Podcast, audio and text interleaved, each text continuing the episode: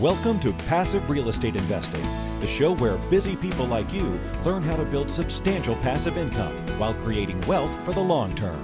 And now, here's your host, Marco Santarelli. Hello, friends, and welcome to another episode of Passive Real Estate Investing. This is your host, Marco Santarelli, and today I decided to grab more than a handful of questions from you to do an Ask Marco episode. So I'm going to try to run through these as quickly but as thoroughly as possible. I want to try to get it done in 20 to 30 minutes just for the sake of time. And I'm going to queue up another Ask Marco episode here in the next week or two because I've gotten a whole bunch of questions. So, without further ado, let me jump right in. The first question, and these are in no particular order, uh, is from Tom. And he says, Hi, Marco. I hope you're doing great. And I would like to express my thanks to you for all the energy and time you put into your podcast. Well, you're welcome. I've been listening for a couple of years now and have gotten a tremendous amount of value from it. It's helped me reshape my outlook on real estate investing and finance in general. Well, thank you. Appreciate that, Tom. I'm currently under contract for my first investment properties two new builds in Florida, and while they're under construction, I've been looking into setting up my asset protection. As such, I've been re listening to some of your past episodes on asset protection. In episode 406, you mentioned that you would be willing to pass along a list of suggested asset protection firms to anyone who emailed. Could you please send me that list? Yes, I can, and I did. I've already replied to you prior to this recording. Between your interviews and reading his high quality books, I'm currently leaning towards working with Garrett Sutton, but I'd love to hear any other recommendations or feedback on his firm and others. So, well, let me finish reading your email here. Also, in one episode, number 299, you mentioned a cash flow and returns spreadsheet that you developed, I believe, on Google Sheets. Is that something you'd be willing to share? Thanks again for all your help, Tom. So, regarding uh, asset protection attorneys or actually any kind of service provider, what my team and I normally do is we will provide you more than one if you have a request for an asset protection attorney or a tax advisor or whatever it may be. So often we will give you or email you two or three, maybe four, so that way you can pick and choose from companies and individuals that we know, trust, and work with. We don't want to just give you one because we don't want to quote unquote steer you in a direction of working with a particular company or individual. So we try not to do that. I'm not saying it never happens, but generally speaking, we try not to do that. So I've already emailed you a list of think of three, maybe four potential options. Garrett being one of them. So uh, feel free to contact you know any or all and uh, decide for yourself. Regarding your second question, the cash flow and return spreadsheet, I believe what you're referring to is the episode that was something about the real rate of returns of real estate investing, something to that effect. So, although I did email that to you because you emailed me directly, what I'm actually planning to do is create that as a downloadable Excel spreadsheet so that way anybody can download it off our website. I'll just create a landing page of sorts and make it available as a quick and easy free download. So that way you can just play around with it and do whatever you will. All right. Well, Tom, thank you for the question and uh, congratulations on everything you're doing. Next question from Corey. Uh, Corey says, Marco, love the podcast. I listen religiously. I purchased my first investment property last year with all cash that is currently titled in my name. I'm going to do a cash out refinance in the near future and want to then quit claim the property into an LLC. My question is Do I have to, or should I have my wife as a member of the LLC? Okay, interesting question. Not sure if there are benefits either way or tax implications if I do. I plan to also put this into a land trust thereafter. I am not looking for legal advice. Any guidance would be appreciated. I wish you had enough time to do a podcast every day. I wish I had enough time to do anything and everything every day. I just don't have the time to do a lot of things I want to do. I just have a lot on my plate and I travel quite a bit. So, where do I begin with you? Not giving you legal advice. I'm not an attorney, but it is definitely a wise idea to have your property or properties in an asset protection vehicle or entity like an LLC, which happens to be the most common asset protection vehicle used by real estate investors and actually investors in general. So, if your LLC is considered a disregarded entity, meaning it's a single member LLC, So it doesn't file its own tax returns, but it is a true separate entity from yourself and holds title to the property. You can do that. Now, if your wife is a member as well, if you are a married couple, my understanding with IRS rules, and I believe this is true in every state, is that you are still considered one member, even though you may be listed twice. If you are husband and wife, affect the disregarded entity status, at least from the eyes of the IRS. Now that may have changed. You'll have to definitely check on that or check with your, you know, tax professional or CPA. But generally speaking, you're not creating a partnership by having your wife on there. That wouldn't make sense because now you're creating an entity that has to file a tax return. So there's an extra expense and time involvement and complexity in doing so.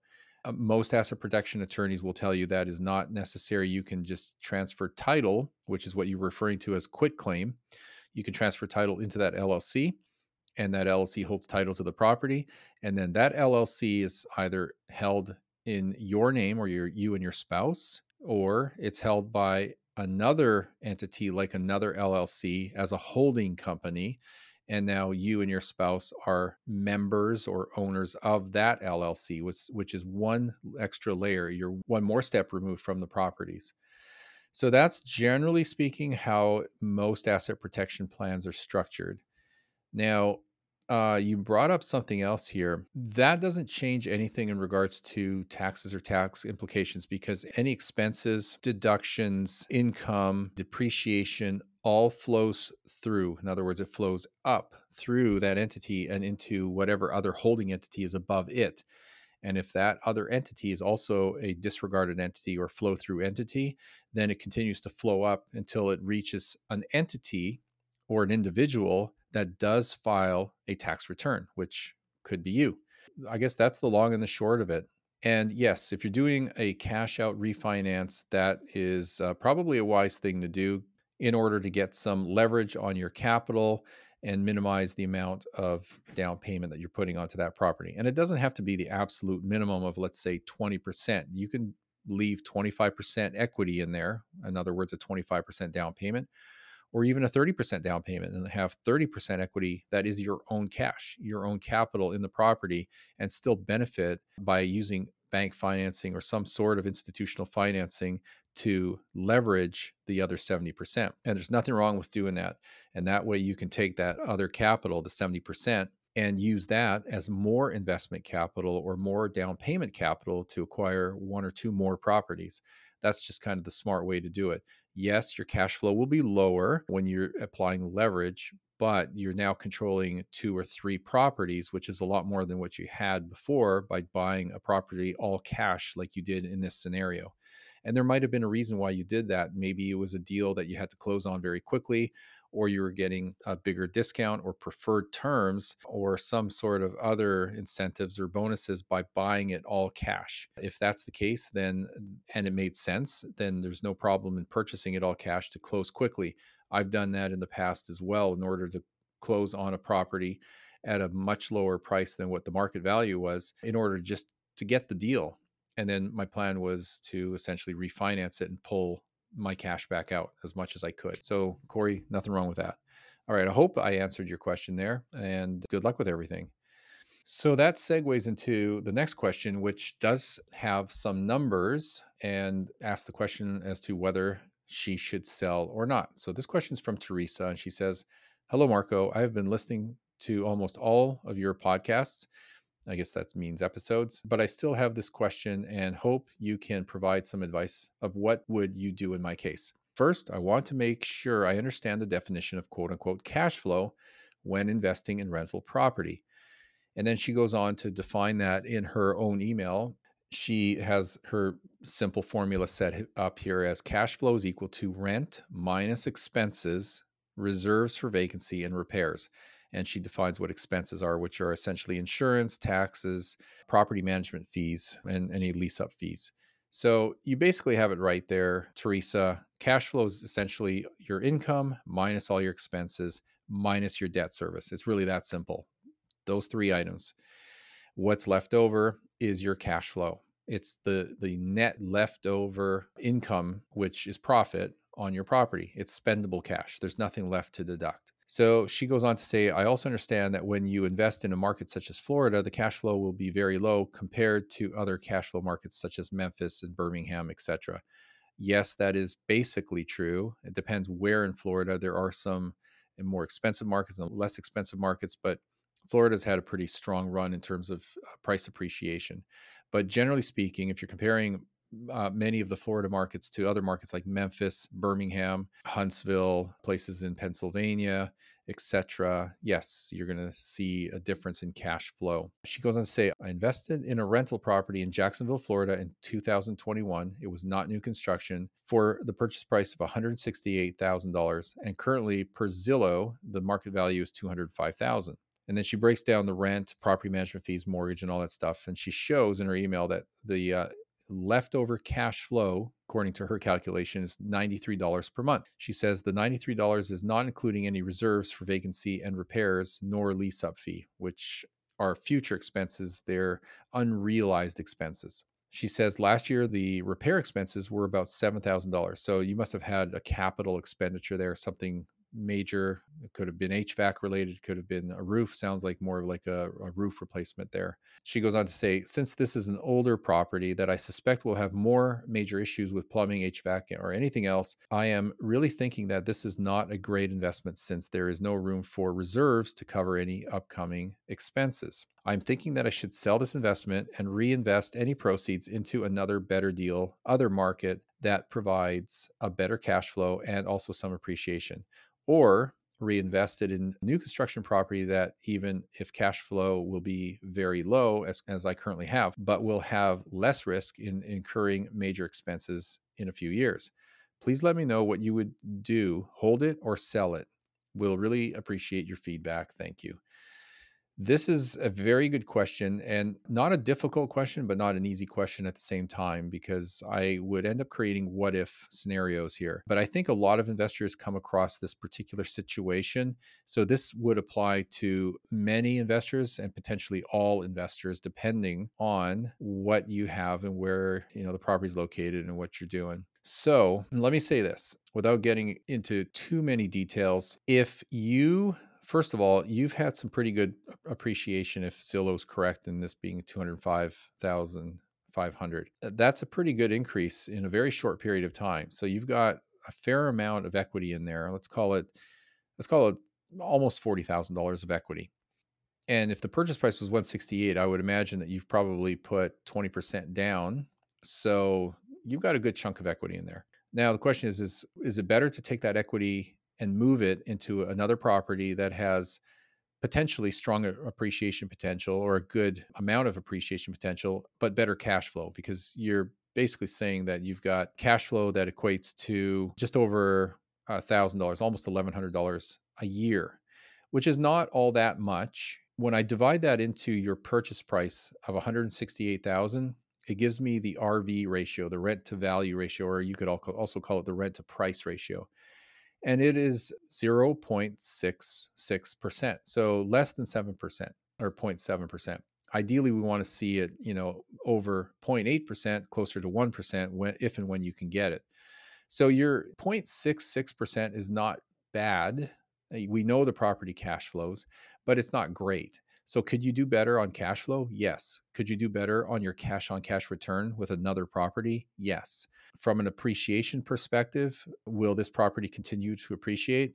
Yes, maybe not as much or as fast as what we saw in 2020 and 2021, and to some degree 2022, to a lesser degree.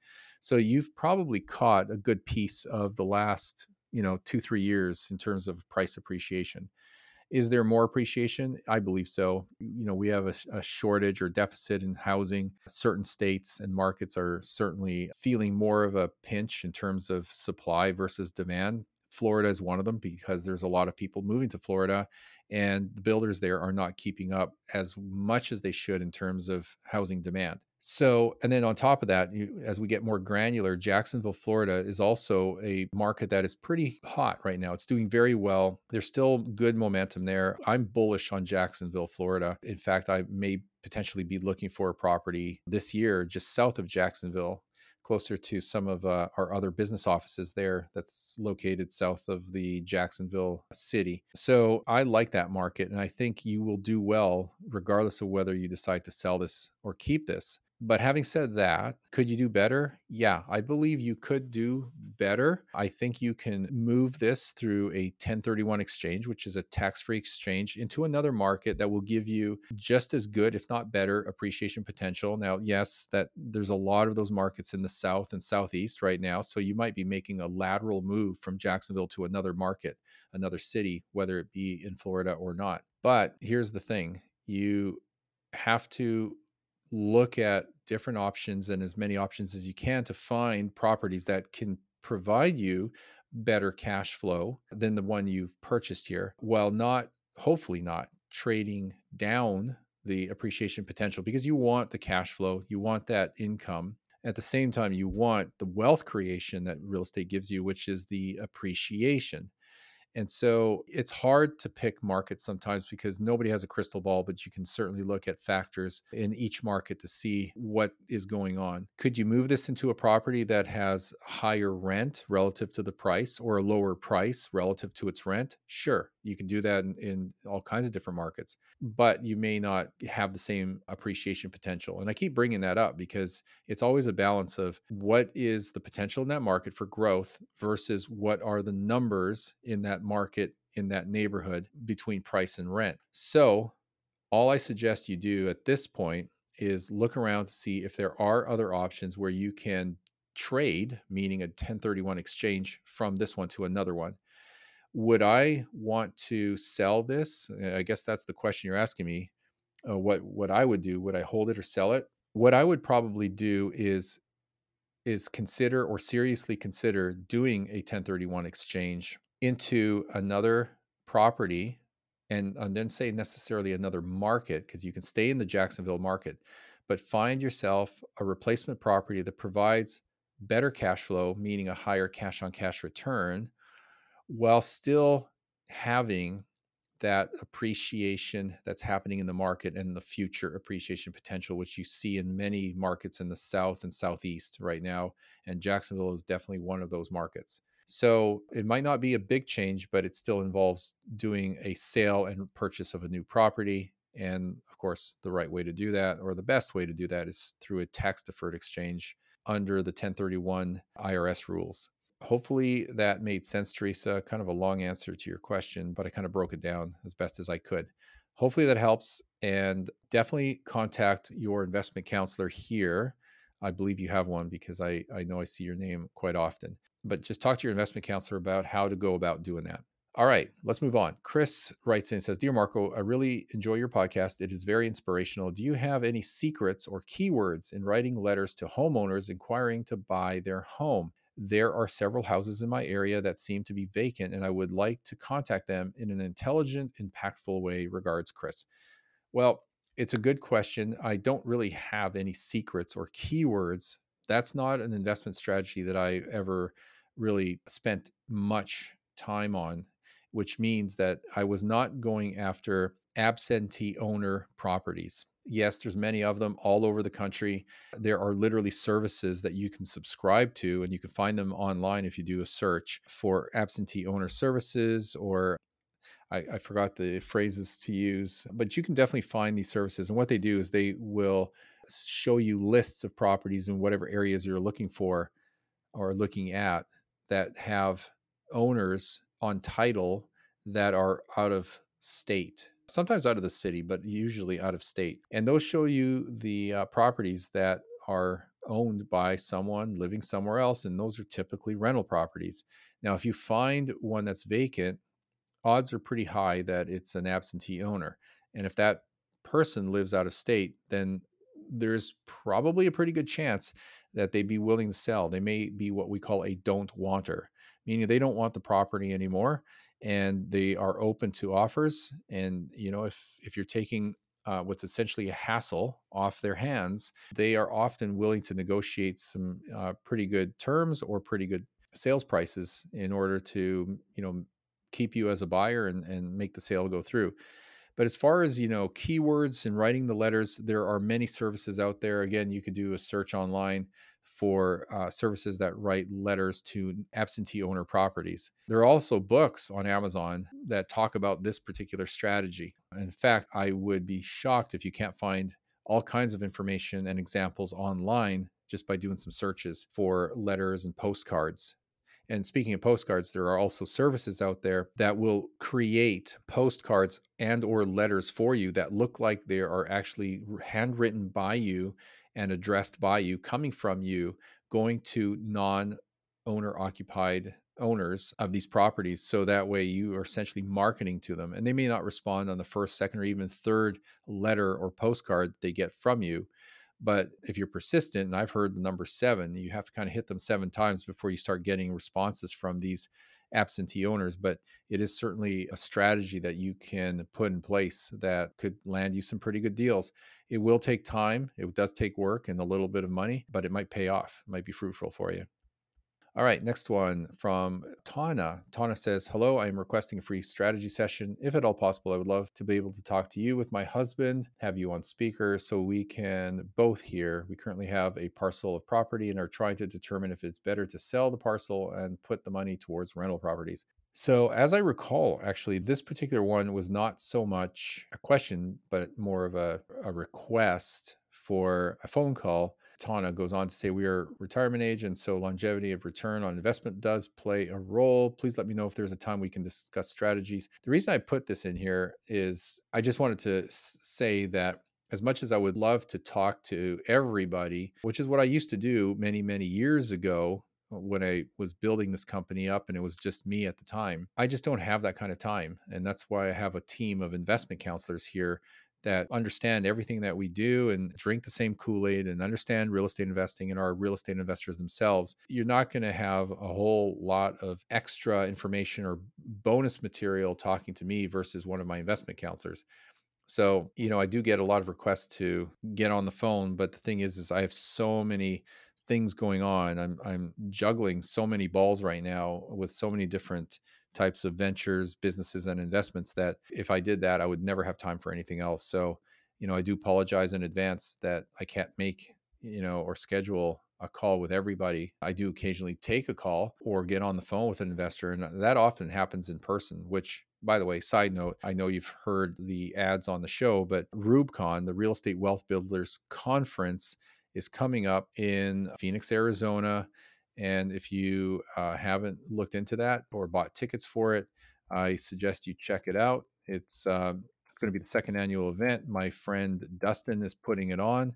It is on May 4th through the 6th, May 4th through the 6th in Phoenix, Arizona. It'll be at the Sheraton downtown. If you go to rewbcon.com, you can get tickets. You can get a discount using my name, Marco, when it asks for the uh, discount code. Be sure to put that in. I believe it's a 10% discount. It might be 20, but I think it's a 10% discount on all tickets. So check that out. Uh, REWBCON is R E W B C O N. REWB means Real Estate Wealth Builders Conference. All right, kind of a shameless plug, if you will, but that doesn't do anything for me. I just want you to be exposed to other people, other speakers, networking with other real estate investors. And of course, I'll be there. Uh, I'll be there for the whole time and uh, would love to meet with you, talk. We can sit down, have, you know, some drinks or dinner or whatever, because I'll just be there for the whole time. All right, Tana, thanks for writing in. Moving on, Matt. What does Matt say? Matt says, I currently have two investment properties purchased through Norada. My wife and I are both separately saving for down payments for our next investment home. My initial thought was that we do this separately so we can maximize the number of loans we have. But obviously, this can take longer. We could also pool our money together and get larger properties faster, but have fewer loans and properties overall. What do you recommend? Well, I'm not exactly sure why you're keeping your savings separate unless you guys just keep your finances completely separate and you have separate bank accounts and separate savings. Uh, you know, otherwise there's no real advantage to keeping your funds separate. You know, it's just a matter of having the funds between the two of you to acquire one property after another after another. So it doesn't matter if your savings are separate, assuming that you're investing together, regardless of who holds title. I assume you know you're both benefiting from your investments and investment portfolio also, having said that, conventional loans are separate on your credit reports and credit profiles. So you're right about maximizing the number of loans you have. And the best way to do that is when you're getting your regular loans, mortgage loans, or what we call conventional loans, it's best if you can qualify separately. So if you both qualify for financing, then just qualify separately have only one person qualify for the mortgage and then on the next one have you know the other spouse qualify for the financing and then you just keep you know balancing them between the two of you.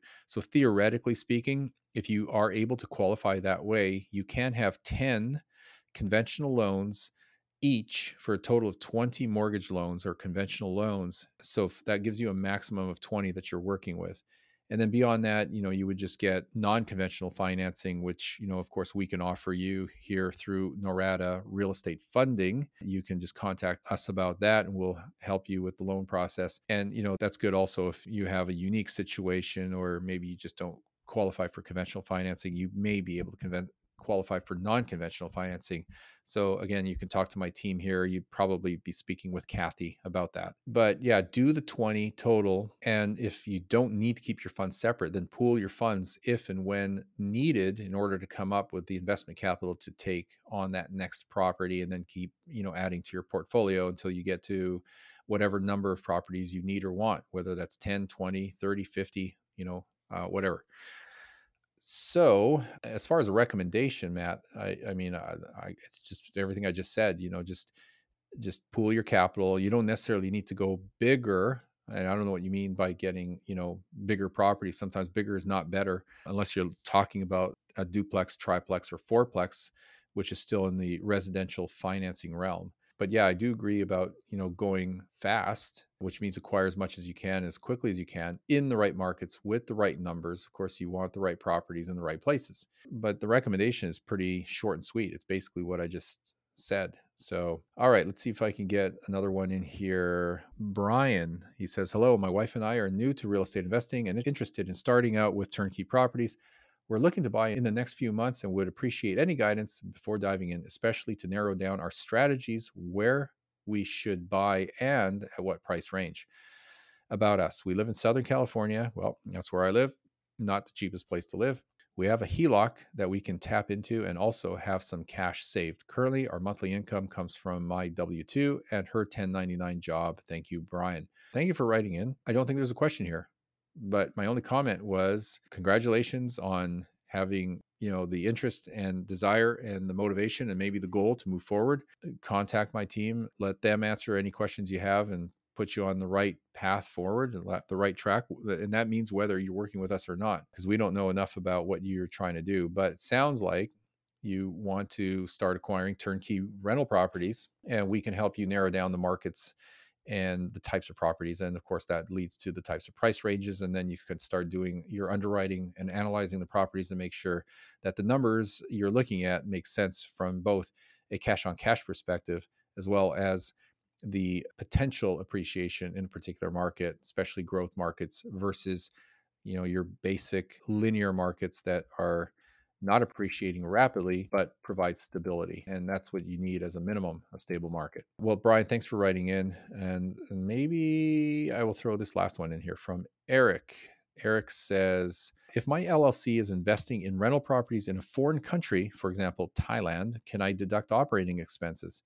For example, plane tickets, meals, hotels, mortgage interest, property tax, depreciation, the whole nine yards. Eric, the short answer is generally yes. I mean, if you're running a legitimate business and you have legitimate business expenses in pretty much in most countries and certainly in the US, yes. Now, if this is a US based business and you're acquiring assets in foreign countries, the same thing still applies. You're allowed to deduct operating expenses because they apply to your business. It's money spent that is incurred in the normal course and operation of your business. So I think this is a pretty simple question. Of course, you know, when you're talking to your CPA or tax advisor, just uh, make sure that, you know, there are no special stipulations when it comes to owning foreign assets like real estate in other countries. There might be some other rules and regulations you have to follow, but generally speaking, operating expenses are always deductible. And that's just true for business in general. Thank you for the question, Eric.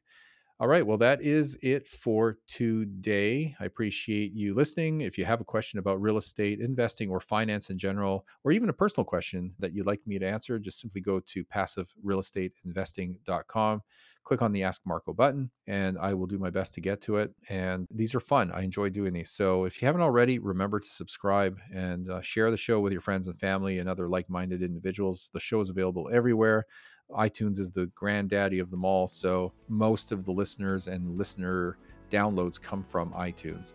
That is it for this week. Thank you for listening. I'll see you on our next episode.